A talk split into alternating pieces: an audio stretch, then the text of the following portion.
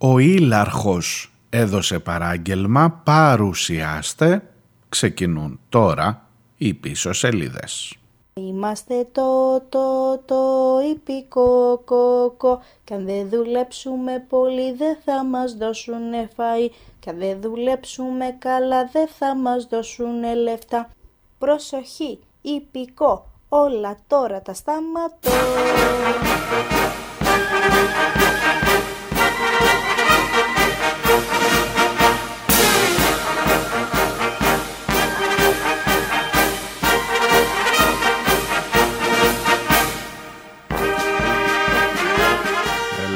Έλα, έλα, έλα, με ρυθμό, με ρυθμό.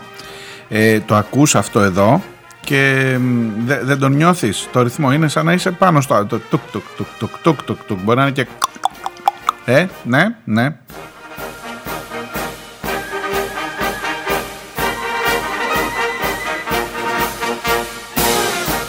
Κρατήστε το αυτό, θα φορεθεί πολύ στις επόμενες παρελάσεις όχι μόνο που μου έχετε συνηθίσει εκεί το ναύτη του Αιγαίου και περνάει ο στρατός και τέτοια.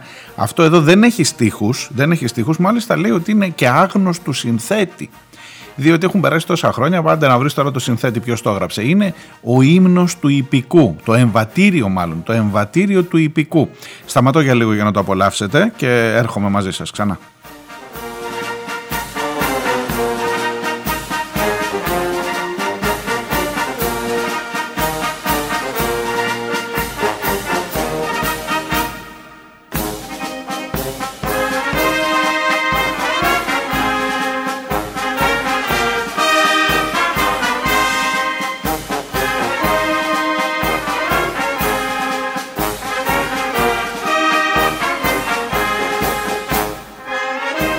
Κάπου ανάμεσα λογικά θα έχει και χλιμιντρίσματα αν το ακούς live και σανό, σανό παιδιά, πολύ σανό.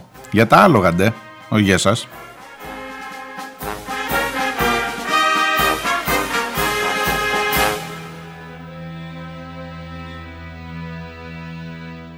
Τώρα θα μου πείτε τι έπαθε αυτός, αν δεν ξέρετε δηλαδή, αν δεν έχει πέσει μπροστά σας η είδηση, θα λέτε τι έπαθε αυτός τώρα από εκεί που ήμασταν στα σοβαρά θέματα και έχει αρχίσει τώρα εδώ με τα άλογα και τα λογάκια και τα εμβατήρια και τα τέτοια. Μισό λεπτό, θα εξηγηθώ. I'm a hussar, I'm a hun, I'm a wretched Englishman, routing Bonaparte at Waterloo. I'm a dragoon on a dun, I'm a Cossack on the run, I'm a horse soldier, timeless through and through.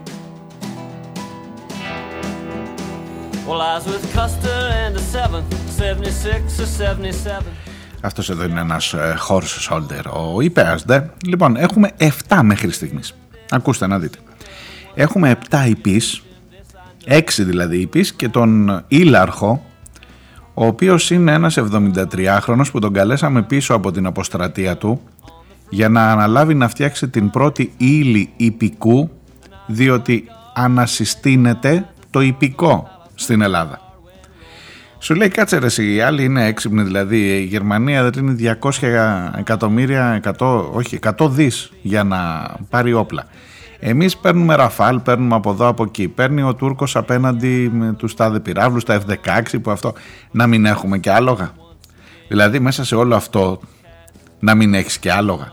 Και μάλιστα λέει ο στρατηγός Καψάλης, ο Ήλαρχος, τι είναι αυτός ξέρω εγώ, η ύλη, να ξέρετε, του, του, του υπηκού γράφεται με γιώτα. Δεν είναι σαν την άλλη ύλη. Είναι ύλη με γιώτα. Μία ύλη υπηκού. Έχουμε την πρώτη με 7 άλογα και έχουμε στόχους. Έχουμε στόχους μακροπρόθεσμους και μακρόπνοους και μεγαλόπνοους κυρίως να φτάσουμε λέει μέχρι τους 40 και 50 υπείς.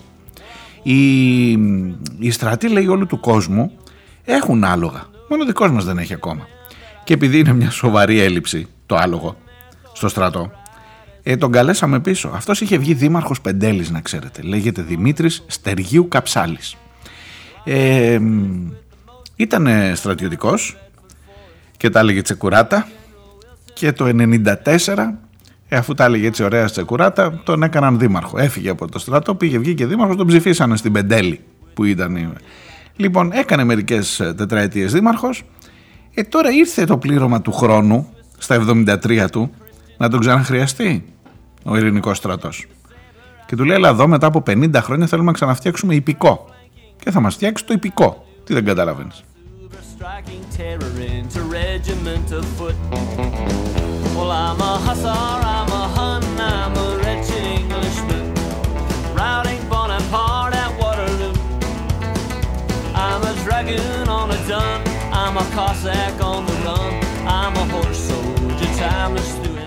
Το νεοσύστατο υπηκό αποτελείται προς στιγμή από 7 άλογα και 13 αξιωματικούς, σχεδόν διπλάσιους. Σου λέει κάθε άλογο θέλει από 2. Λογικό. Ε, ο ταξίαρχος αυτός. Τι ταξίαρχος, αυτός πρέπει να είναι τώρα. Ε, είχε το βαθμό του ταξίαρχου. Αυτός είναι ήλαρχος. Μετά τον ήλαρχο, τι είναι, ρε παιδί μου, ξέρω. Η πύλαρχο είναι πιο κάτω, η ήλαρχος μετά είναι, ξέρω εγώ. Ε, δεν, δεν ξέρω. Δεν ξέρω. Ε, αυτός τέλος πάντων λέει ότι το άλογο έχει την ικανότητα να κινείται με μεγάλη ταχύτητα σε δύσκολα μέρη. Οι Αμερικανοί λέει χρησιμοποιούν σήμερα άλογα για να φυλάνε για παράδειγμα τα σύνορα με το Μεξικό. Α, γι' αυτό τα παίρνουμε για τους μετανάστες, για τον ευρώ. Γιατί τα παίρνουμε ακριβώς. Ε, και σχεδόν όλοι οι στρατοί και όλα τα ευρωπαϊκά κράτη έχουν κρατήσει το υπηκό τους για ειδικές αποστολές. Τι είναι η ειδική αποστολή που θα χρησιμοποιήσεις το άλογο; Θα μας τρελάνεις. Εγώ λέω μια ειδική αποστολή είναι να ταΐσεις σανό και το άλογο και το χριστεπώνυμο πλήθος των οικοκυρέων που θα χαρεί ρε παιδί με των πατριδοκάπηλων και πατριδόπληκτων κλπ. Είναι ωραίο το άλογάκι, σου κάνει μία... Θα τα χρησιμοποιήσουμε, λέει, η πρώτη ειδική αποστολή, για να σας ενημερώσω δηλαδή υπεύθυνα, η πρώτη ειδική αποστολή δεν αστείευομαι καθόλου θα είναι στην παρέλαση της 25η Μαρτίου. Όχι αυτή εδώ, της 28η, δεν προλαβαίνουμε. Τώρα τον πήραμε τον, ε, τον ε, Ήλαρχο. Κάτσε να εκπαιδεύσει λίγο, να το βάλει μπροστά, να το αυτό τσουκουτσούκ από εδώ, από εκεί, πώς καβαλάμε, πώς αυτό, πώς αυτό. Λοιπόν, τον Μάρτιο όμως, που όλος τυχαίως θα είναι κοντά και οι εκλογές από ό,τι φαίνεται, ε, θα είναι έτοιμα και τα άλογα και οι υπείς για να κάνουμε μια, έτσι, μια παρέλαση. Μια παρέλαση, παιδιά. Θα θυμάστε την ταινία τον ήρωα με τις παντούφλες που του κάναν άγαλμα πάνω στο άλογο. Έτσι τέτοια κι εμείς. Ε, για να σας θυμίσω ότι και στην τελευταία παρέλαση της 25ης Μαρτίου που ήταν και τα 1821, 2021, ήταν τα 200 χρόνια, είχαμε έτσι λίγο το, το πανηγυριώτικο το από αυτό.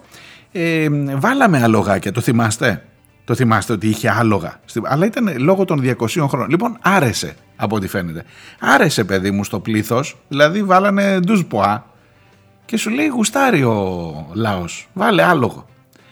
Υπήρχε μια μικρή λεπτομέρεια ότι το άλογο όπω περνούσε μπροστά από τη Βουλή και της Σακελαροπούλου έχεσε και τα έκανε λίγο, ήταν λίγο άσχημο. Με πήγαιναν μετά να μαζέψουν από πίσω. Αλλά λεπτομέρειες. Εξάλλου, γι' αυτό πήραμε τον ταξίαρχο. Θα εκπαιδεύσει και τα άλογα να ξέρεις πού, πού να μην το ξαναπώ τώρα, εντάξει. Λοιπόν, ε, οπότε στην επόμενη παρέλαση της 25ης Μαρτίου που θα είναι τα 201 χρόνια από την Επανάσταση θα έχουμε πλέον την δική μας ύλη υπηκού η οποία για αυτές τις ειδικές περιστάσεις θα είναι ό,τι πρέπει, ταμάμ. Ειδικά αν θα είναι κοντά σε, στις κάλπες. Βολεύει, βολεύει πολύ. Έχει και τους συμβολισμούς του. Τι τρώει το άλογο, σανό. Τι θα ψηφίσεις εσύ, είδες, είδες που όλα έρχονται και δένουνε και κολλάνε.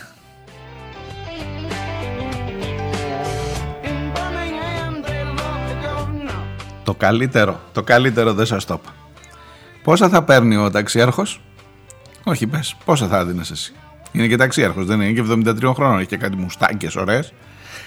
Ε, δυόμιση χιλιαρικάκια. Έλα μωρέ δε, τσάμπα. Δυόμιση χιλιάρικα και τώρα τι ψυχή έχουμε. 2,5 χιλιαρικά και ο ταξίαρχος για να εκπαιδεύει τους ε, υπείς και τα άλογα. Ε, δεν είναι να παίζεις με αυτά τα πράγματα, δηλαδή άμα είναι πρέπει να τον έχεις καλοπληρωμένο. Και μάλιστα λέει υπάρχει και ένα ψηλό σκανδαλάκι ότι δεν έκανε σύμβαση μαζί του ελληνικό στρατός. Συχνά λέει φέρνουμε απόστρατους. Δεν το ξέρω εγώ αυτό. Δεν έχω με τα στρατιωτικά, θα με συγχωρήσετε. Ε, συχνά λέει ζητάμε από απόστρατους να παρέχουν κάποιες υπηρεσίες με τις γνώσεις, την τεχνογνωσία τους, την εμπειρία τους ασφαλώς στον πόλεμο ε, και τώρα θα τον ε, κάνουμε λέει με μια άλλη, με αυτή με μια σύμβαση που είναι λίγο στο πλάι, δεν είναι σύμβαση με το στρατό, είναι λίγο περίεργο το πράγμα. Έχουν αρχίσει να διαμαρτύρονται και διάφοροι ε, μέσα στο στρατό σου λέει κάτσε ρε φίλε εγώ είμαι στα σύνορα φυλάω θερμοπύλες εδώ κρατάω είμαι στον Εύρο είμαι αυτό και θα παίρνει λιγότερα λεφτά από τον ταξίαρχο που θα εκπαιδεύει τα άλογα τον 73χρονο και υπάρχει ένα εσωτερικό θέμα και ένα conflict να σας το πω έτσι αλλά θα τα λύσουμε δεν είναι θέμα αυτό. Το θέμα είναι να έχεις την ωραία εικόνα με τα άλογα γυαλισμένα, χτενισμένα, όμορφα να περνάνε μπροστά στη Βουλή και μετά να πας να ψηφίσεις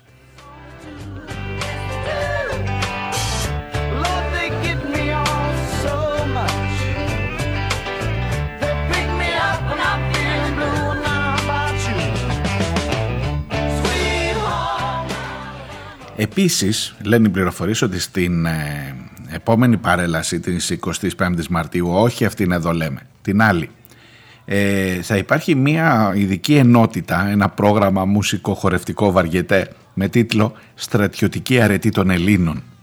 Αυτό λέει το είχε επινοήσει η Χούντα την περίοδο 67-74 ε, και παρουσίαζε τα ηρωικά κατορθώματα του ελληνισμού από την αρχαιότητα έως τη σημερινή εποχή. Και λέει δεν αποκλείεται να δούμε και τέτοια πράγματα μέσα σε αυτό το πλαίσιο θα είναι στο στρατιωτική αρετή των Ελλήνων. Καλά, η Χούντα έβαζε εκείνα τα ταμπλό βιβάν, θυμάστε που είχαν αυτό και να ένας Οδυσσέας Ανδρούτσος και να ένας Κολοκοτρώνης. Ντυμένοι τώρα. Είδες πως έρχεται και κουμπώνει με τις βουστανέλες και τους παρτιάτες του, τους παρτιάτες, όχι φουστανέλες, του Άδωνη, του Αδόνιδος. Είδες πως έρχονται γλυκά, γλυκά, όμορφα. Αλλά δεν είναι Χούντα, δεν είναι Χούντα αυτή εδώ, δεν είναι, είναι πια, είμαστε πιο έτσι, πιο, δεν, δεν τα λέμε αυτά.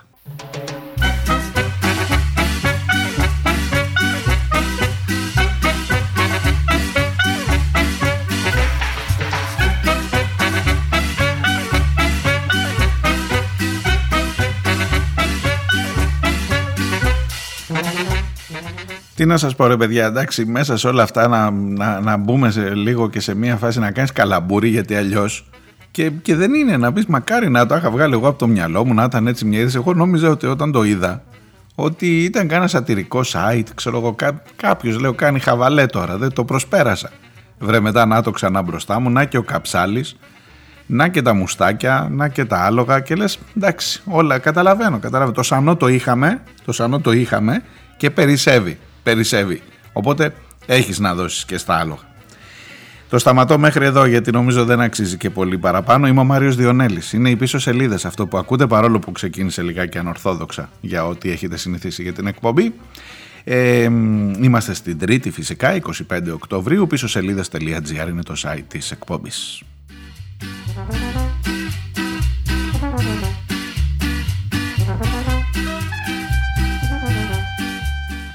Έχω αφήσει εκκρεμότητα με ένα πάρα πολύ σοβαρό ζήτημα. Έχω πάρει τα μηνύματά σας, τα οποία είναι πολλά. Είναι βέβαιο ότι δεν προλαβαίνω να τα διαβάσω όλα πια. Ε, νομίζω ότι κάπου υπάρχει μια σύνδεση. Υπάρχει κάπου μια σύνδεση. Δηλαδή, ποια εκπαιδευτική διαδικασία, ποια ΕΠΑΛ. Θα πάρουμε, λέει, θα κάνουμε έρευνα, είπε η Υπουργός, η κυρία Κεραμέο. Μιλώ βεβαίως για την επιστολή παρέτησης του ανθρώπου από το ΕΠΑΛ. Υπήρξε και ένα δεύτερο γράμμα του χθες. Υπήρξε και ένα γράμμα από τους μαθητές και τη σχολική κοινότητα στην Κίσαμο των Χανίων όπου υπηρετούσε πιο πριν, πριν πάει εκεί που πέρασε αυτά του Χριστού τα πάθη. Υπάρχει ένας τεράστιος ντόρος, μια τεράστια συζήτηση για το αν τα μέτρα που προτείνει είναι ε, ακραίας νεοφιλελεύθερης, ε, σχεδόν ακροδεξιάς ε, ρητορικής και εμπνεύσεως. Δεν θα την απορρίψω τη συζήτηση αυτή. Πράγματι μερικά από αυτά δεν ταιριάζουν σε δάσκαλο. Αλλά θα μου πεις γιατί ταιριάζουν σε μαθητές αυτά που έζησε. Μην ξανακάνω την ίδια κουβέντα από χθες. Να πάμε λίγο παραπέρα τη συζήτηση αυτή. Πήρα μηνύματα πολλά με την εμπειρία σας, ειδικά των ανθρώπων που έχετε περάσει από εκεί και σας ευχαριστώ πάρα πολύ, που έχουν περάσει ή από ΕΠΑΛ ή από τε, ε, τε, τεχνικές σχολές, πώς τις λέγανε πιο πριν, ε, είτε εν πάση περιπτώσει από αυτό το κομμάτι της τεχνικής εκπαίδευσης, της δίπλα στο γενικό λύκειο, της άλλης εκπαίδευσης και του τι ακριβώς έχετε ζήσει. Και διαπιστώνω ότι οι εμπειρίες δεν είναι θετικές, δεν είναι καλές. Σε αυτή την ε, κατεύθυνση ε, υπάρχει ένα ερώτημα. Υπάρχει ένα ερώτημα, δεν μπορείς να το αποφύγεις. Τι να κάνεις; Βλέπω μια πολύ ενδιαφέρουσα τοποθέτηση. Ε, πρέπει να σας πω ότι όλη αυτή η ιστορία έχει ξεκινήσει από το ΑΒ, το site και υπάρχει και μία επικοινωνία με τον ε, εκπαιδευτικό τον Χρήστο Κάτσεκα, ο οποίος είναι, έχει κάνει και δημοσιογραφική δουλειά γύρω από τα θέματα της εκπαίδευσης. Και ο συγκεκριμένος καθηγητής που παρετήθηκε ε, στην ουσία έχει ανοίξει μία επικοινωνία, έναν διεύλο επικοινωνίας με τον Χρήστο Κάτσικα στο alphavita.gr το site. Οπότε εκεί υπάρχουν αρκετά πράγματα για να διαβάσετε γύρω από αυτό και κυρίως να διαβάσετε και τον ίδιο, γιατί υπάρχει και μια δεύτερη, όπως σας είπα, επιστολή του.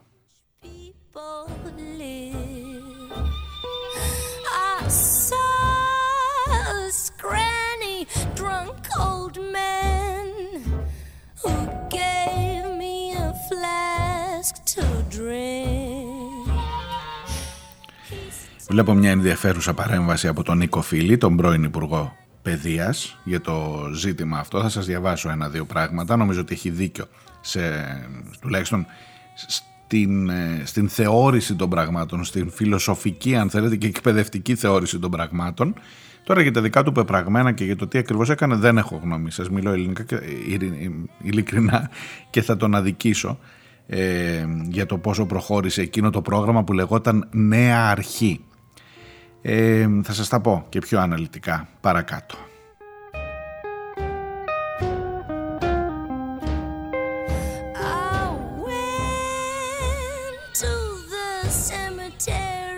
Πάντως σε όλα τα μηνύματά σας νομίζω και, και αυτό είναι κάτι θετικό γιατί εχθές ε, και στο κείμενο που έγραψα συνοδεύοντας την χθεσινή εκπομπή έλεγα ότι είναι πάρα πολύ δύσκολο και μόνο να το αγγίξεις το θέμα αυτό, πόσο μάλλον να φτάσεις να προτείνεις λύσεις.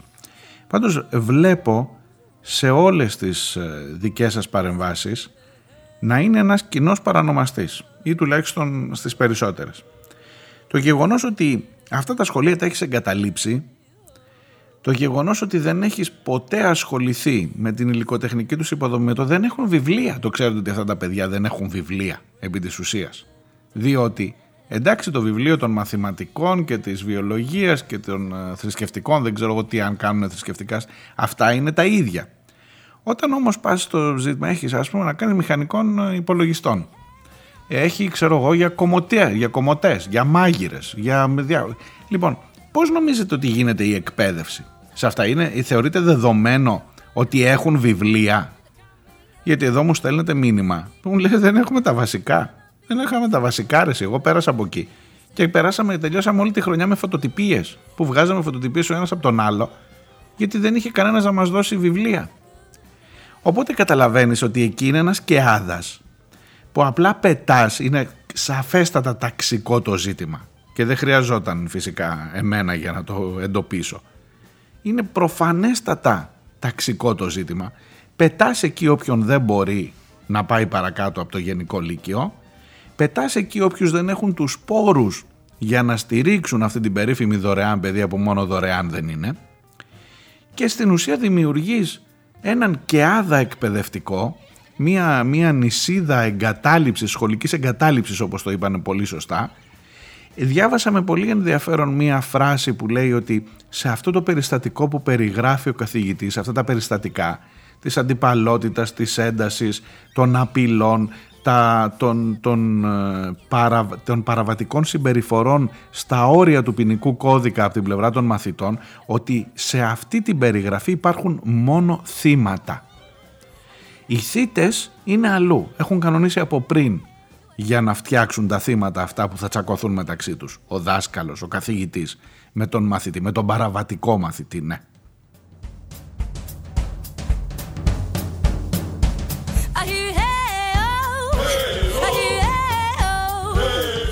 Έχεις λοιπόν αυτή την είδηση. Για να σας πω γιατί ξεκίνησα να σας λέω για τη σύνδεση του πρώτου θέματος της εκπομπής με αυτό εδώ, που είναι συνέχεια από χθες. Έχεις τώρα την, ε, την εγκατάλειψη των σχολείων, των ΕΠΑΛ, και ξαφνικά έχεις και την δημιουργία ε, μιας ύλης υπηκού που χρειάζεται να έχει η χώρα μας και υπηκό. Λοιπόν, διαλέγεις, διαλέγεις, έχεις διαλέξει ήδη, έχεις διαλέξει ήδη. Αν χρειάζεσαι σχολεία οργανωμένα. Αν χρειάζεσαι σε σχολεία, θα μου πεις δεν είναι ίδια τα κόστη. Την, ε, αυτή δίνεις 2,5 χιλιάρικα, να τον, τον πήρες στο στρατηγό. Ενώ 2.500 δίνεις με 2.500 πόσο παίρνεις; Παίρνεις περίπου τρεις καθηγητές. Φτάνουν να κάνουν δουλειά, δεν κάνουν. Ενώ ένας στρατηγός φτάνει για να σου φτιάξει την ύλη υπηκού. Όμως το καταλαβαίνεις ότι ως επιλογή είναι πάρα πολύ συγκεκριμένα πράγματα αυτή τη στιγμή που έχεις μπροστά σου. Και είναι τόσο ξεκάθαρο που βγάζει μάτι, δεν χρειάζεται ούτε μένα να τα λέω.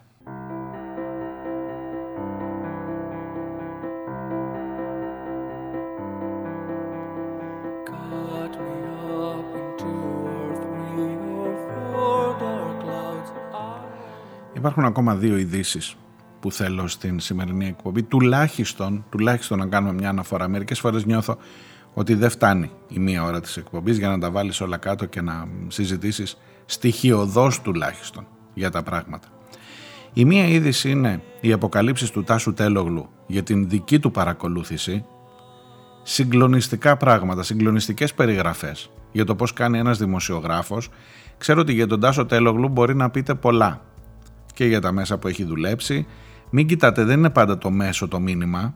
Μερικές φορές είναι και ο άνθρωπος, είναι και ο δημοσιογράφος. Ακούστε τον τουλάχιστον. Τουλάχιστον διαβάστε τον. Ή ακούστε. Στο δεύτερο μέρος θέλω να σας μεταφέρω μερικά από αυτά που λέει. Για το πώς ακριβώς τον παρακολουθούσαν στο κολονάκι, στην Κυψέλη, στο Παγκράτη και στο ψυχικό, όταν διαπίστωσε ότι παρακολουθείτε από, με φυσική παρακολούθηση πέρα από το κινητό, τα ιντελέξατα και αυτά τα συστήματα κλπ. που είναι έτσι και αλλιώς σε άλλο επίπεδο πια, ότι παρακολουθεί το και ε, φυσικά με έναν άνθρωπο να είναι στο πόδι του συνεχώς. Ε, στο κατόπι του εν πάση περιπτώσει. Ε, πραγματικά συγκλονιστικά πράγματα.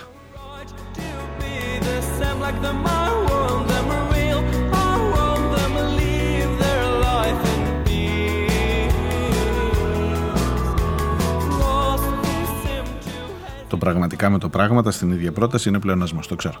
Ε, και η δεύτερη είδηση έχει να κάνει, είναι ημερών είδηση αυτή, ε, με την αθώωση και από το πειθαρχικό, παρακαλώ, των ε, αστυνομικών που συμμετείχαν, για να μην πω δολοφόνησαν και έχω, που συμμετείχαν σε αυτό το σκηνικό που είδαμε όλοι μπροστά στα μάτια μας, στη δολοφονία του Ζακ Κωστόπουλου. Ναι, πέρασαν πειθαρχικό, αθωώθηκαν από το δικαστήριο, μην το συζητάτε. Αλλά στο πειθαρχικό δεν τους έγινε ούτε σύσταση. Όλα καλά τα κάνανε, μωρέ ότι είχαν έναν άνθρωπο πεσμένο κάτω, οι μηθανοί, του πέρασαν χειροπέδες, τον χτυπούσαν, παρόλο που ήταν ήδη σοβαρότατα τραυματισμένος. Όλα καλά, δεν, δεν, κανένα θέμα. Τι, τι, είδατε τι εσείς τίποτα περίεργο; Όλα πήγαν καλά.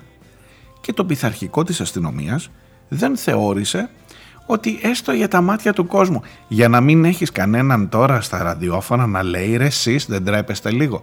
Έτσι μια σύσταση, μια επίπληξη ρε παιδί μου, κάτι, μια ε, τι να σου πω, ένα, μια μείωση μισθού ότι εκεί υπερβάλλατε εαυτόν, δείξατε υπερβάλλοντα ζήλο. Ποια, γιατί, για να τους σπάσει το ηθικό και να μην μπορεί να ξανακάνει τα ίδια.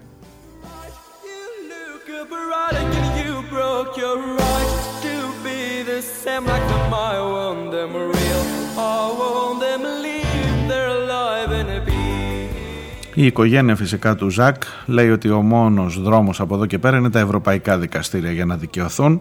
Το ελπίζετε; Μακάρι, μακάρι.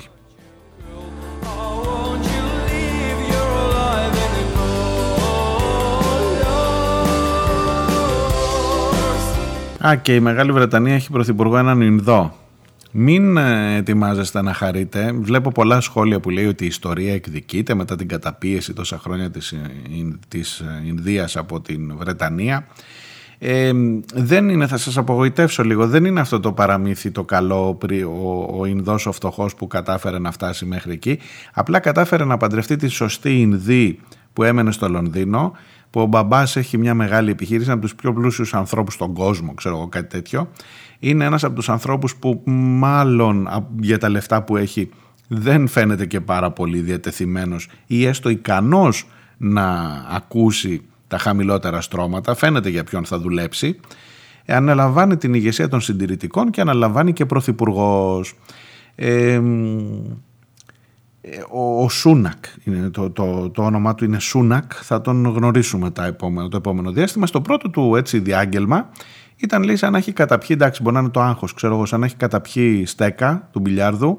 Κοιτούσε κάπου αλλού όχι στην κάμερα και απλά διάβασε μηχανικά ένα λόγο λένε το ρομπότ. Ήταν σαν να είναι ρομπότ να μιλάει στην ε, τηλεόραση.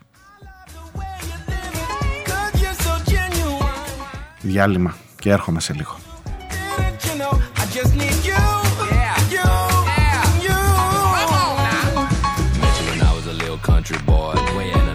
down that pork chop and salt. Mm. And we fell in love on the boulevard.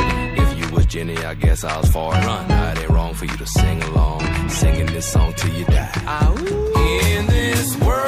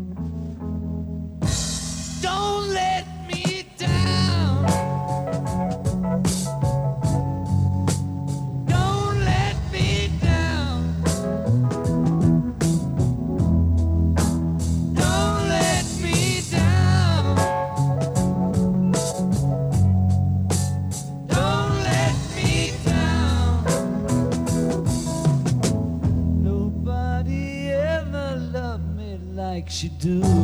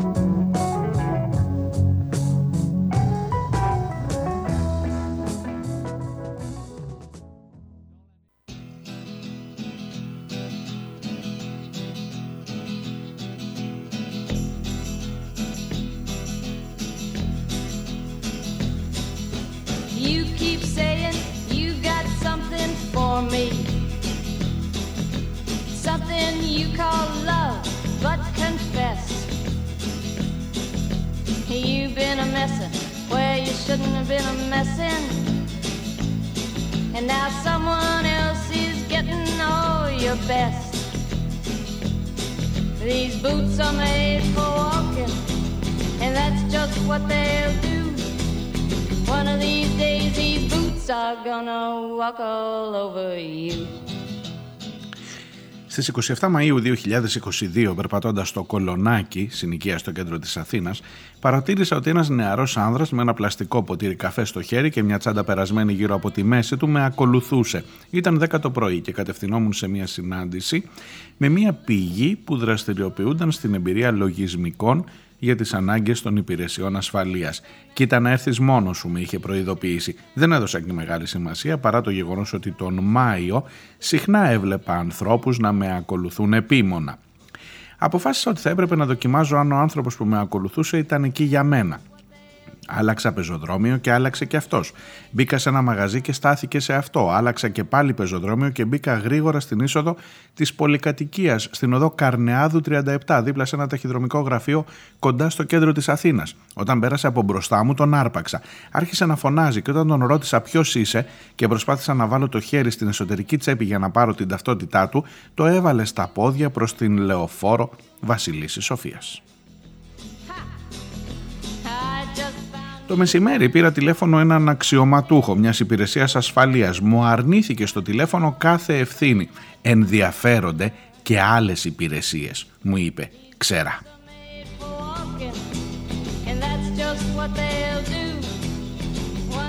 Λίγες μέρες αργότερα, ένας απόστρατος της ελληνικής αστυνομίας μου είπε να προσέχω το πάρκινγκ που παρκάρω το αυτοκίνητό μου.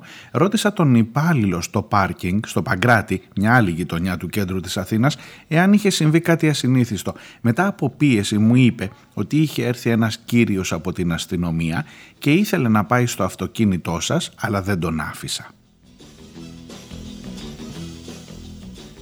Αυτά, αυτά και άλλα, αρκετά άλλα είναι από το κείμενο του Τάσου Τέλογλου για το υπό ποιες συνθήκες γίνεται η δουλειά της ερευνητικής δημοσιογραφίας σήμερα στην Ελλάδα. Και αν δεν σας σοκάρουν, τουλάχιστον πρέπει να σας προβληματίσουν.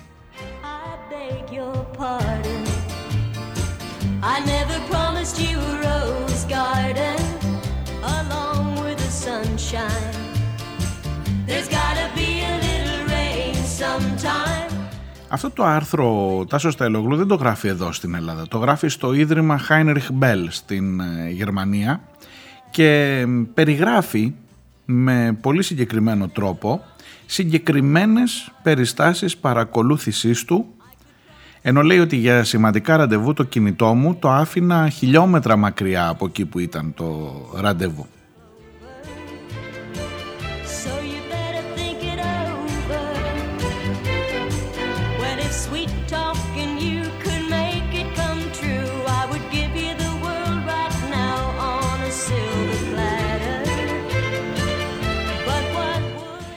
Λέει ότι του έχουν σταλεί φωτογραφίες να συντρώει, να συμβρίσκεται με τον Θανάση Κουκάκη ε, και κάποιος του τις έστειλε εμπιστευτικά αλλά να ξέρεις ότι σε φωτογραφίσαμε την ώρα που ήσουν με τον Κουκάκη. Ε, ότι παρακολουθούνταν αυτός, η Ελίζα Τριανταφύλου, οι άνθρωποι από τα μέσα ενημέρωσης, τα λίγα μέσα ενημέρωσης που σήκωσαν το θέμα των παρακολουθήσεων και ότι εν πάση περιπτώσει γίνεται ένας κακός χαμός που μοιάζει πολύ με αστυνομική ταινία. Θα ήταν πολύ ωραία να ήταν αστυνομική, κατασκοπευτική, έτσι από αυτές τις ταινίες δράσης που κάθεσαι και τις απολαμβάνεις με πατατάκια και μπύρες, αλλά δυστυχώς είναι η πραγματικότητα στην ελληνική ερευνητική δημοσιογραφία.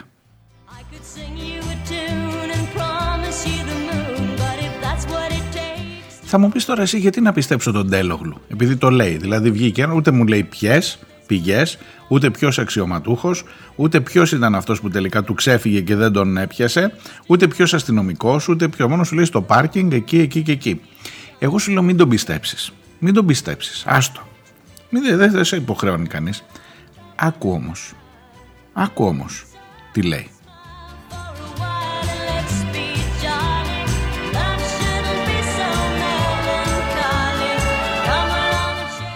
Το σταματώ εδώ. Ε, όχι ότι τελειώνει αυτό το ζήτημα και αυτό είναι από τα πιο σοβαρά, αλλά επειδή έχουμε ανοίξει λογαριασμούς με την υπόθεση στο ΕΠΑΛ και καταλαβαίνετε κάθε μέρα είμαστε εδώ, κάθε μέρα προκύπτουν πράγματα μπροστά σου άλλα πολύ σοβαρά, άλλα εντελώς γελία όπως το, το υπηκό που ξανάρχεται και πρέπει όλα να τα διαχειριστείς με έναν συγκεκριμένο τρόπο, να τα χωρέσεις σε μία εκπομπή. Δεν απολογούμε μπροστά σας, προσπαθώ και εγώ να τα βάλω σε μία σειρά για να δεις τι ακριβώς συμβαίνει σε αυτόν εδώ τον τόπο. Ναι και μετά αφού δεις τι συμβαίνει να δεις πώς θα τα αλλάξεις. Λέμε τώρα.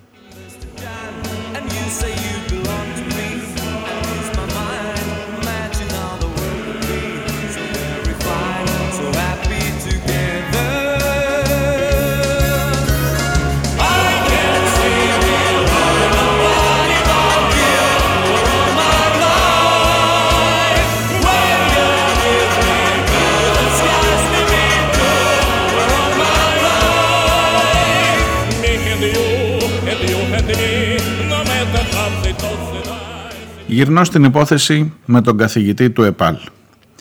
Ε, ξεκινώ από τα μηνύματά σας. Ο φίλος ο Ηλίας.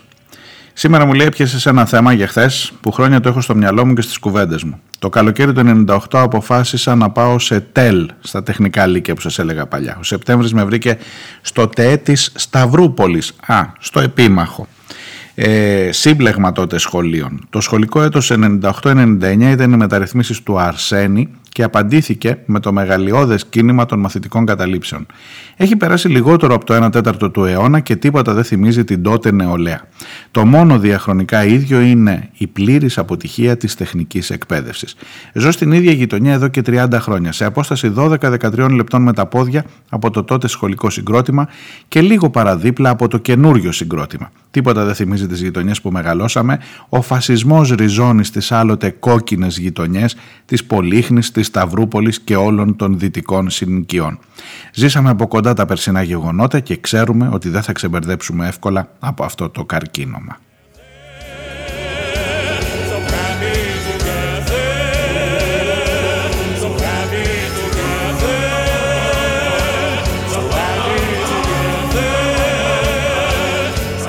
Και άλλο μήνυμα παίρνω από τη Βόρεια Ελλάδα, από τον ε, φίλο του Σοκράτη, που μου περιγράφει με πάρα πολύ συγκεκριμένο τρόπο όσα έζησε και εκείνος σε, μια, σε ένα από τα σχολεία ε, στην Βόρεια Ελλάδα, τέτοιου είδους σχολεία, τεχνικής εκπαίδευσης σχολεία, ε, για την πλήρη απαξίωση, για την πλήρη ε, ασυδοσία σε ό,τι αφορά ε, σαν, να, σαν να έχει συμφωνηθεί όπως μου περιγράφει ότι εδώ ρε παιδί μου αφού ήρθαν εδώ τα παιδιά είναι τα παιδιά της πλέμπας δεν χρειάζεται να ασχοληθούμε πολύ για το γεγονός ακόμα και το ότι ε, ο καθηγητής που λέμε από το ΕΠΑΛ που παρετήθηκε ακόμα και το γεγονός και εγώ το είπα χθες. Και εγώ το είπα χθες. Σας είπα, μας το λέγανε από μικρούς αυτό.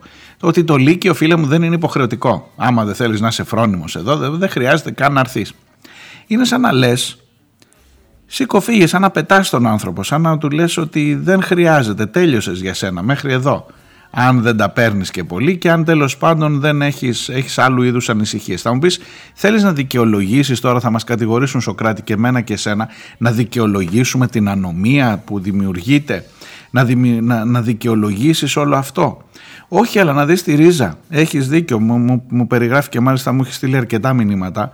Ε, μου περιγράφει μία κατάσταση η οποία γιατί την κριτική σου πρέπει να την ξεκινάς από πάνω προς τα κάτω. Αν φτάσεις να ξεκινήσεις από το αν φταίει ο μαθητής, έχεις χάσει το παιχνίδι αυτό. Δες λιγάκι τι του έχεις προσφέρει μέχρι εκείνο το σημείο και όταν θα χρειαστεί, αν δεις ότι παρόλα όσα προσφέρεις δεν ανταποκρίνεται, έλα να πάμε στα κατασταλτικά μέτρα. Αλλά η κατάσταση που μου περιγράφεις και για τη Βόρεια Ελλάδα, για την περιοχή που μεγάλωσες και όλη η εικόνα που έχω από τα ΕΠΑΛ και από το, από το κομμάτι της τεχνικής εκπαίδευσης είναι απογοητευτική προφανώς. Και όχι, δεν είναι απογοητευτική για τα παιδιά, για τη στάση των παιδιών πρωτίστως.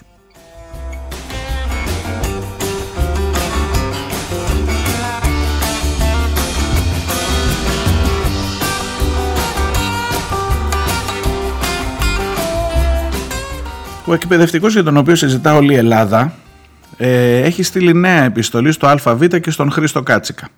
και σας διαβάζω πάλι ακροθυγός. Φαίνεται ότι ο άνθρωπος αυτός είναι, είναι φορτισμένος, είναι συγχυσμένος.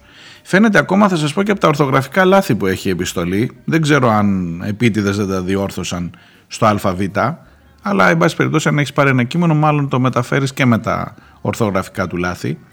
Ε, μη με θυματοποιείτε, μην αλλοιώνετε το περιεχόμενο της επιστολής μου. Ε, γνωρίζετε πως αυτά, πως τα πράγματα αυτά δεν θέλουν και πολύ να καταλήξουν φεδρά. Και αυτός είναι ο λόγος που αποφεύγω να εμφανίζομαι και να δίνω συνεντεύξεις παρόλη την πολιορκία που έχω αρχίσει να υφίσταμαι. Και το ξέρω καλά αυτό το καθεστώς, το πώς λειτουργούμε εμείς δημοσιογράφοι. Τώρα ξέρετε πόσοι άνθρωποι το ψάχνουν, ξέρετε πόσο έντονα θα χτυπά το τηλέφωνο του ανθρώπου αυτού μέρα νύχτα για να βγει να μιλήσει στα κανάλια. Σας το εγγυώμαι, γίνεται έτσι, το έχουμε όλοι, το, το βρει πανεύκολα έτσι και όλοι τώρα πέφτουμε πάνω σαν τα κοράκια. Έλα να βγεις να τα πεις. Το γεγονός επίσης αυτό δεν είναι από την επιστολή του, εγώ σας το λέω. Το γεγονός επίσης ότι το θέμα αντιμετωπίζεται από τα μεγάλα μέσα ενημέρωσης με την προσοχή που δεν θα περίμενες για ένα εκπαιδευτικό θέμα επίσης πρέπει να σε βάλει λίγο να σε ψηλιάσει. Ότι είναι και άκουσα μια πολύ σοβαρή κριτική, πήρα και σχόλια γι' αυτό. Από το φίλο τον Αντώνη για παράδειγμα, άλλον Αντώνη, όχι από την αρχαία Ολυμπία, από τον φίλο τον Αντώνη στο facebook που λέει Μωρέ, αυτή η επιστολή μοιάζει σαν να έχει γραφτεί μες στο μαξί μου. Δηλαδή ότι είναι βούτυρο στο ψωμί. Πάμε να βάλουμε μέσα τα μάτια, να τους καθαρίσουμε, να τελειώνουμε. Ε, δεν θα ήμουν τόσο καχύποπτος, αλλά όντως έχει κάποια σημεία που δίνουν επιχειρήματα για να πας ακόμα πιο κάτω, να συκοφαντήσεις ακόμα περισσότερο τα παιδιά, την εκπαιδευτική διαδικασία, τα ΕΠΑΛ. Σας είπα, μόνο θύματα έχει αυτή η περιγραφή για το τι γίνεται στα ΕΠΑΛ. Και δίνει ένα πολύ καλό πάτημα, αν θέλεις να το δεις έτσι, για να πας σε κατασταλτικά μέτρα και να πεις θα μπω μέσα να τα σαρώσω όλα. Ε, και το λένε ήδη. Καθίστε να σας πω παρακάτω γιατί υπάρχει και μια απάντηση, μια δήλωση του Γενικού Γραμματέα του Υπουργείου Παιδείας.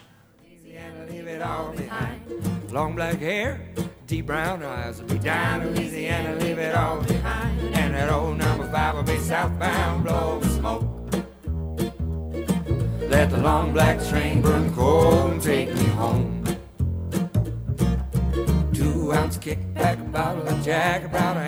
Ξεκαθαρίζει πάντως ο καθηγητής και θέλω να το μεταφέρω αυτό γιατί είναι σημαντικό και επί αυτού δέχτηκε πάρα πολύ κριτική και από μένα και μένα δεν μου αρέσει ε, ότι είχε γράψει ο Χρήστος Κάτσικας ότι μέσα στην απελπισία του απευθύνεται σε εισαγγελείς και αστυνόμους.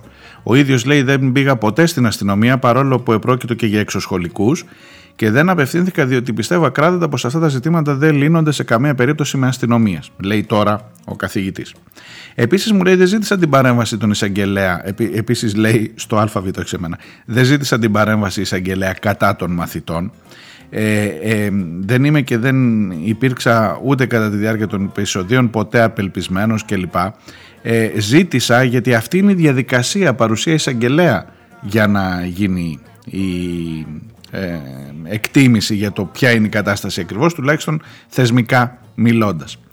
Ε, λέει και άλλα πολλά πράγματα. Με ενδιαφέρει περισσότερο η απάντηση, η δήλωση του Γενικού Γραμματέα του Υπουργείου Παιδείας στο ΑΒ, λέγεται Αλέξανδρος Κόπτσης, και μας είπε τα εξής. Προσέξτε τώρα, προσέξτε. Βγήκε καταρχάς η Κεραμέως και είπε ότι θα διερευνηθούν όλα αυτά, όλες αυτές οι καταγγελίες. Ε, επικοινωνήσαμε λέει άμεσα το Υπουργείο τόσο με το Διευθυντή του Σχολείου όσο και με τη Διεύθυνση Δευτεροβάθμιας Εκπαίδευσης για να αντιλήσουμε πληροφορίες. Δώσαμε εντολή διερεύνησης κάθε πτυχής του θέματος και να είστε σίγουροι πως αν και όπου διαπιστωθούν ευθύνες θα αποδοθούν στο ακέραιο. Δεν διαπιστώσαμε καμία γραπτή ενημέρωση να προϋπάρχει. Αυτό το είπε και η Κεραμέως από περιφερειακή υπηρεσία ούτε από κάποιο στέλεχος της εκπαίδευσης. Ότι δηλαδή δεν είχε ενημερώσει κανείς το Υπουργείο Παιδείας για το τι γίνεται στο συγκεκριμένο ΕΠΑΛ. Και άρα λοιπόν αφού δεν είχαμε από το συγκεκριμένο ΕΠΑΛ κάτι δεν έχουμε καμία γνώση για το τι γίνεται στα ΕΠΑΛ. Αυτό σου λέει στην ουσία. Κρατήστε όμως και παρακάτω, ε, δώσαμε εντολή διερεύνησης, δεν θα αφήσουμε τη βία να μείνει ατιμόρυτη από όπου και αν προέρχεται αυτή κάτι που αποδεικνύουμε από τις συνεχείς θεσμικές παρεμβάσεις μας όπως για παράδειγμα η αστυνομία στα πανεπιστήμια και επιπλέον βεβαίως τελευταία λέξη ε, υπάρχουν πάντοτε παιδαγωγικά μέτρα τα οποία είναι στη διάθεση της εκπαιδευτικής κοινότητας. Πρόσεξε τη σειρά των πραγμάτων σε παρακαλώ. Πρώτα λέει δεν θα αφήσουμε τη βία να μείνει ατιμόρυτη Και μετά λέει, ε, μπορεί να πάρουμε και κάνα παιδαγωγικό μέτρο. Πρώτα καταστολή, μετά παιδαγωγικά μέτρα. Είναι ακριβώς η σειρά των πραγμάτων που σε έχει φέρει μέχρι εδώ. Τι δεν καταλαβαίνεις.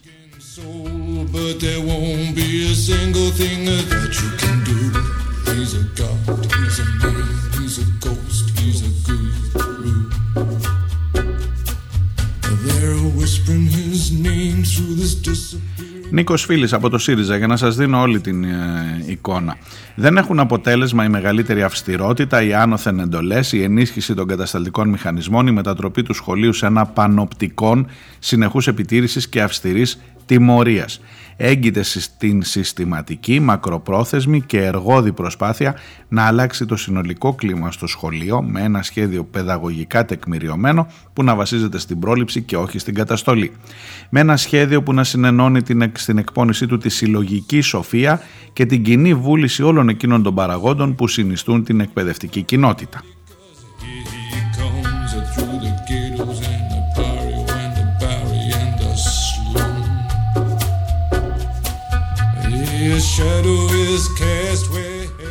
Θα χρειαστεί όμως κάποιες φορές, λέει ο Νίκος Φίλης, μια άμεση παρέμβαση που κινείται από την ανάγκη να αντιμετωπιστεί πάρα αυτά ένα σοβαρό πρόβλημα που θα περιλαμβάνει οπωσδήποτε την κίνηση των διαδικασιών που θα εντοπίζουν και θα τιμωρούν τους δράστες αυτών των επιθέσεων. Αλίμον όμως αν επικεντρώσουμε εκεί και μόνο εκεί την αναζήτηση της λύσης κλπ.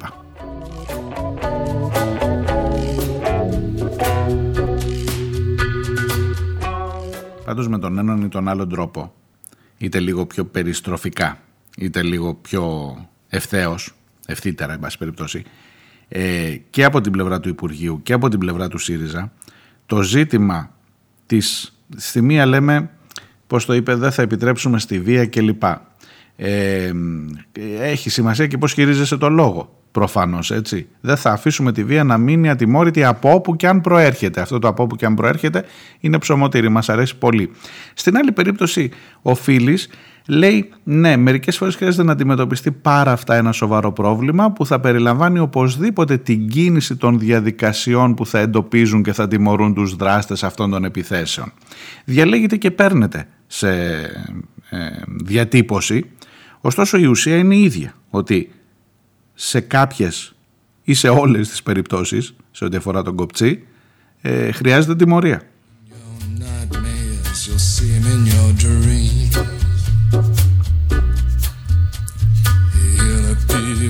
out of nowhere, but he ain't what he seems.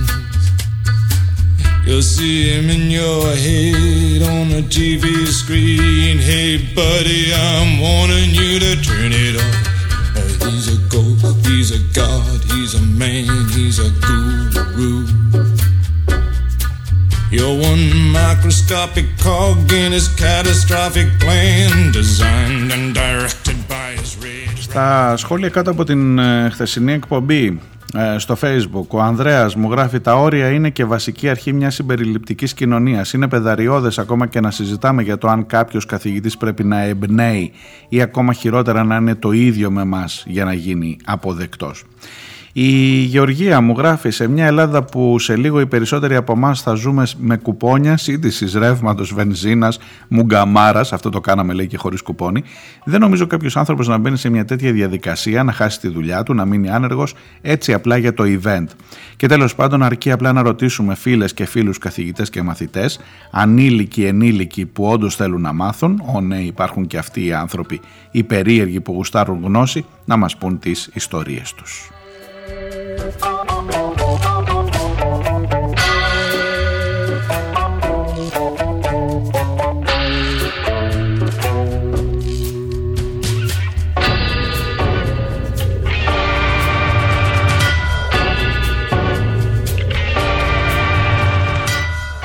Ο Πολυχρόνης α, απαντά σε μένα. Ε, μου λέει, επειδή έχω γράψει ένα στο κείμενο το χθεσινό, υπάρχει όμως περίπτωση αυτά τα παιδιά που λειτουργούν με όρους συμμορίας να ζητούν με τον τρόπο τους βοήθεια και μάλιστα απεγνωσμένα. Και μου λέει, ναι, να διερευνούμε τις ανάγκες των μαθητών, ναι, να σκύβουμε πάνω από τα προβλήματάς του προβλήματά τους και να στεκόμαστε δίπλα τους ειλικρινά. Όμως όχι, να μην εξορθολογίζουμε τα ξεκάθαρα παραβατικά, που το μόνο που καταφέρνουμε είναι να τα γιγαντώνουμε. Δυστυχώς, αρκετοί νέοι άνθρωποι λειτουργούν εντελώς ευκαιριακά επειδή όλο το σύστημα τους εκπαιδεύει έτσι. Είναι οι ίδιοι που στην καλύτερη περίπτωση θα φυτοζωούν από την οικογένεια τα έκτακτα επιδόματα ή το επίδομα ανεργίας. Η εγκατάλειψη των εκπαιδευομένων και των δομών είναι ξεκάθαρα πολιτική ευθύνη και όσο και να στρουθοκαμιλίζουμε από εκεί προέρχεται και μάλιστα ως δόλος και όχι ως αμέλεια. Μια χαρά μας βάζουν να τρογόμαστε μεταξύ μας με την ψευδέστηση ότι δικάζουμε και κατακεραυνώνουμε μαθητές ή δασκάλους.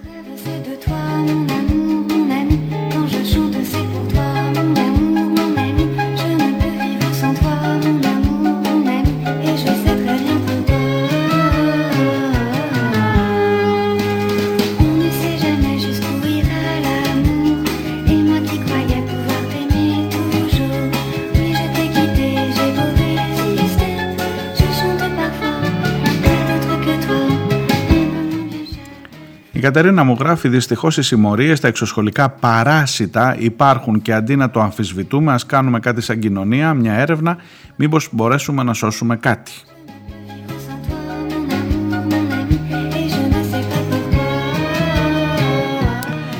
Κάνω ένα διάλειμμα στην ε, ανάγνωση των μηνυμάτων. Σας λέω είναι πάρα πολλά, είναι βέβαιο ότι δεν θα τα προλάβω. Αλλά μου κάνει εντύπωση το γεγονός ότι φαίνεται τουλάχιστον να συμφωνείτε ότι εδώ χρειάζεται τιμωρία.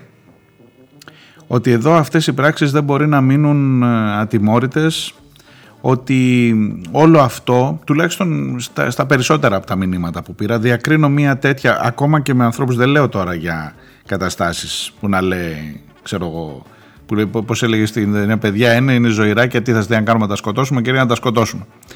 Δεν θέλω να το ελαφρώσω έτσι προς το τέλος, να το ελαφρύνω, αλλά κατανοώ ότι υπάρχει η οργή αυτή που σας έλεγα και εγώ. Αυτό που σας έλεγα ότι με αναστάτωσε η επιστολή αυτού του δασκάλου. Ε, ότι αυτά τα πράγματα που γίνονται είναι απαράδεκτα, ότι δεν μπορεί να συμβαίνει αυτό, ότι αν δεν το αντιμετωπίσεις καταρχάς και σε μερικές περιπτώσεις με την τιμωρία δεν μπορείς να πας παρακάτω. Εγώ θα λέω ότι εν, ενώ δεν είμαι μπροστά σας να πω άστα μωρέ παιδιά είναι. Ναι, σε μερικές περιπτώσεις μπορεί να γίνουν πολύ επικίνδυνα αυτά τα παιδιά και σε κάποιες περιπτώσεις είναι μάλλον πολύ γρήγορα πολύ ενήλικες πριν την ενηλικίωση.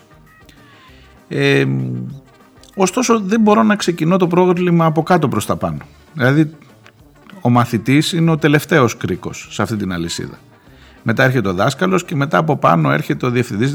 Καλά, δεν έχει καταλάβει κανείς στην περιφέρεια που ζητήσαν ευθύνες, που ζητήσαν να δουν ρε παιδιά τι γίνεται με αυτό το σχολείο που καταγγέλει ο άνθρωπος αυτά; Δεν ήξερε κανένας τίποτα, ούτε ο διευθυντής εκπαίδευσης. Δηλαδή, ε, καταλαβαίνετε μια κατάσταση.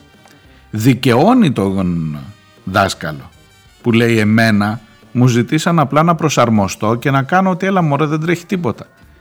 Και μόλις τώρα ξέφυγε και είπε παρετούμε και κάντε ό,τι νομίζετε και κατήγγειλε όλο αυτό, τώρα αρχίζει να κινείται ένα σύστημα. Οπότε μάλλον δικαιωμένος βγαίνει, ακόμα και για μας που διαφωνούμε και με τους εισαγγελείς και με τις διαπαντός αποβολές που προτείνει και με όλο αυτό.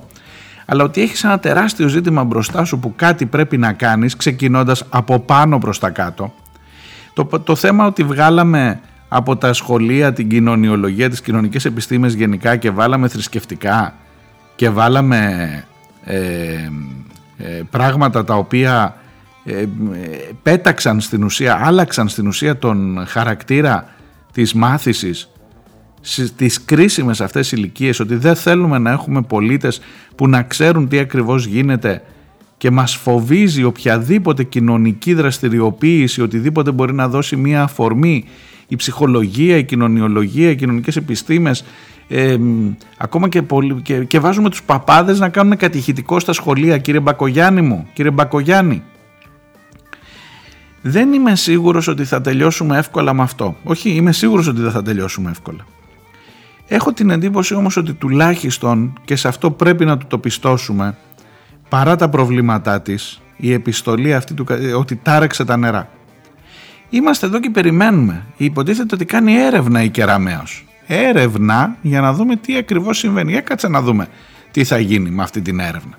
Πόσο καιρό λες να τις δώσουμε της έρευνας αυτής; Ή πόσο θα περιμένουμε να ξεχαστεί μέχρι να προκύψει ένα άλλο μεγάλο θέμα; Κάτι ρε παιδί μου, ένας παιδοβιαστής, ένα κάτι με τις υποκλοπές, κάτι το επόμενο ζήτημα που θα είναι το πρώτο δελτίο, το πρώτο θέμα στα δελτία και θα πάει παραπίσω το ΕΠΑΛ και αυτό και θα συνεχίσει, ο άλλος θα είναι παρετημένος, θα χάσει τη δουλειά του και βλέπουμε μωρέ άμα ο διευθυντής εκπαίδευσης της περιφέρειας τάδε στείλει κάνα χαρτί μπορεί κάτι να κινηθεί και κάτι να ξανακούσουμε. Δυστυχώς έτσι κινούνται τα πράγματα σε αυτήν εδώ τη χώρα, δυστυχώς. Να είστε καλά να προσέχετε, θα τα πούμε αύριο.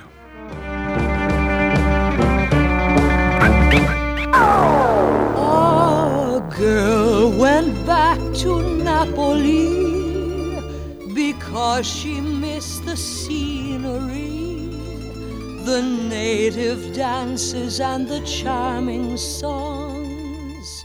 But wait a minute, something's wrong.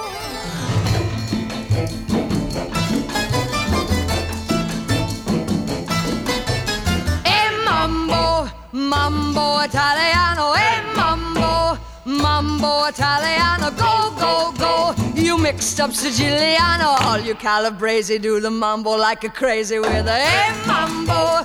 Don't want a tarantella, hey mambo.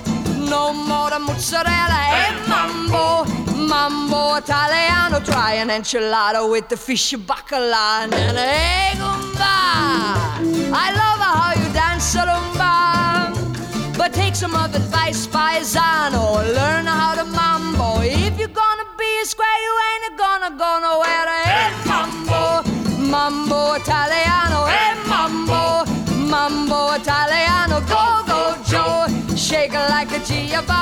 look, as a ditch, you get a happy in the feet. So when you mambo Italiano.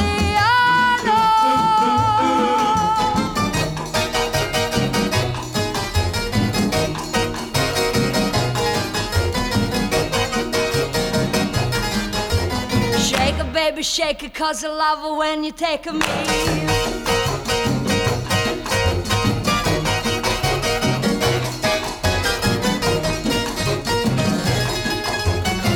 Mama say stop or I'm gonna tell a Papa and I hate Jadrul. You don't have to go to school. Just make a way to beat a bambino. It's like a vino. Kid, you're good at looking, but you don't know it's cooking till you hate mambo mambo italiano, hey mambo mixed up Siciliana, it's so delicious. Everybody come capisce how to mambo Italiano.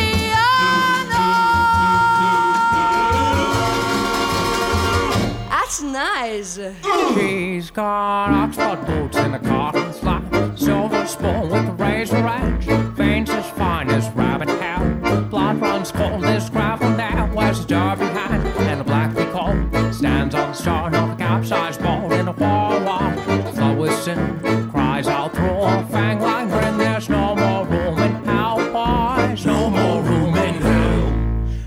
In a crown keep a dead man down. There's no more room in hell. There's no more room in hell, boys. No more room in hell. A soul sweet key, why the devil slays paths. No more room in hell.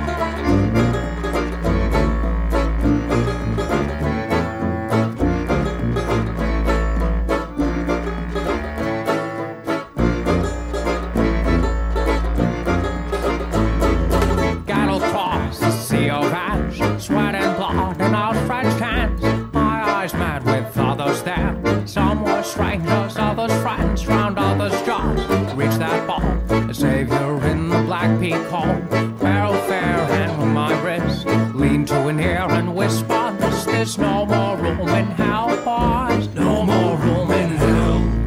Ain't a plot of crown to keep a dead man, down. There's no more room in hell. There's no more room in hell, boys. No more room in hell. A souls we keep what the devil slays, boys. There's no more room in hell.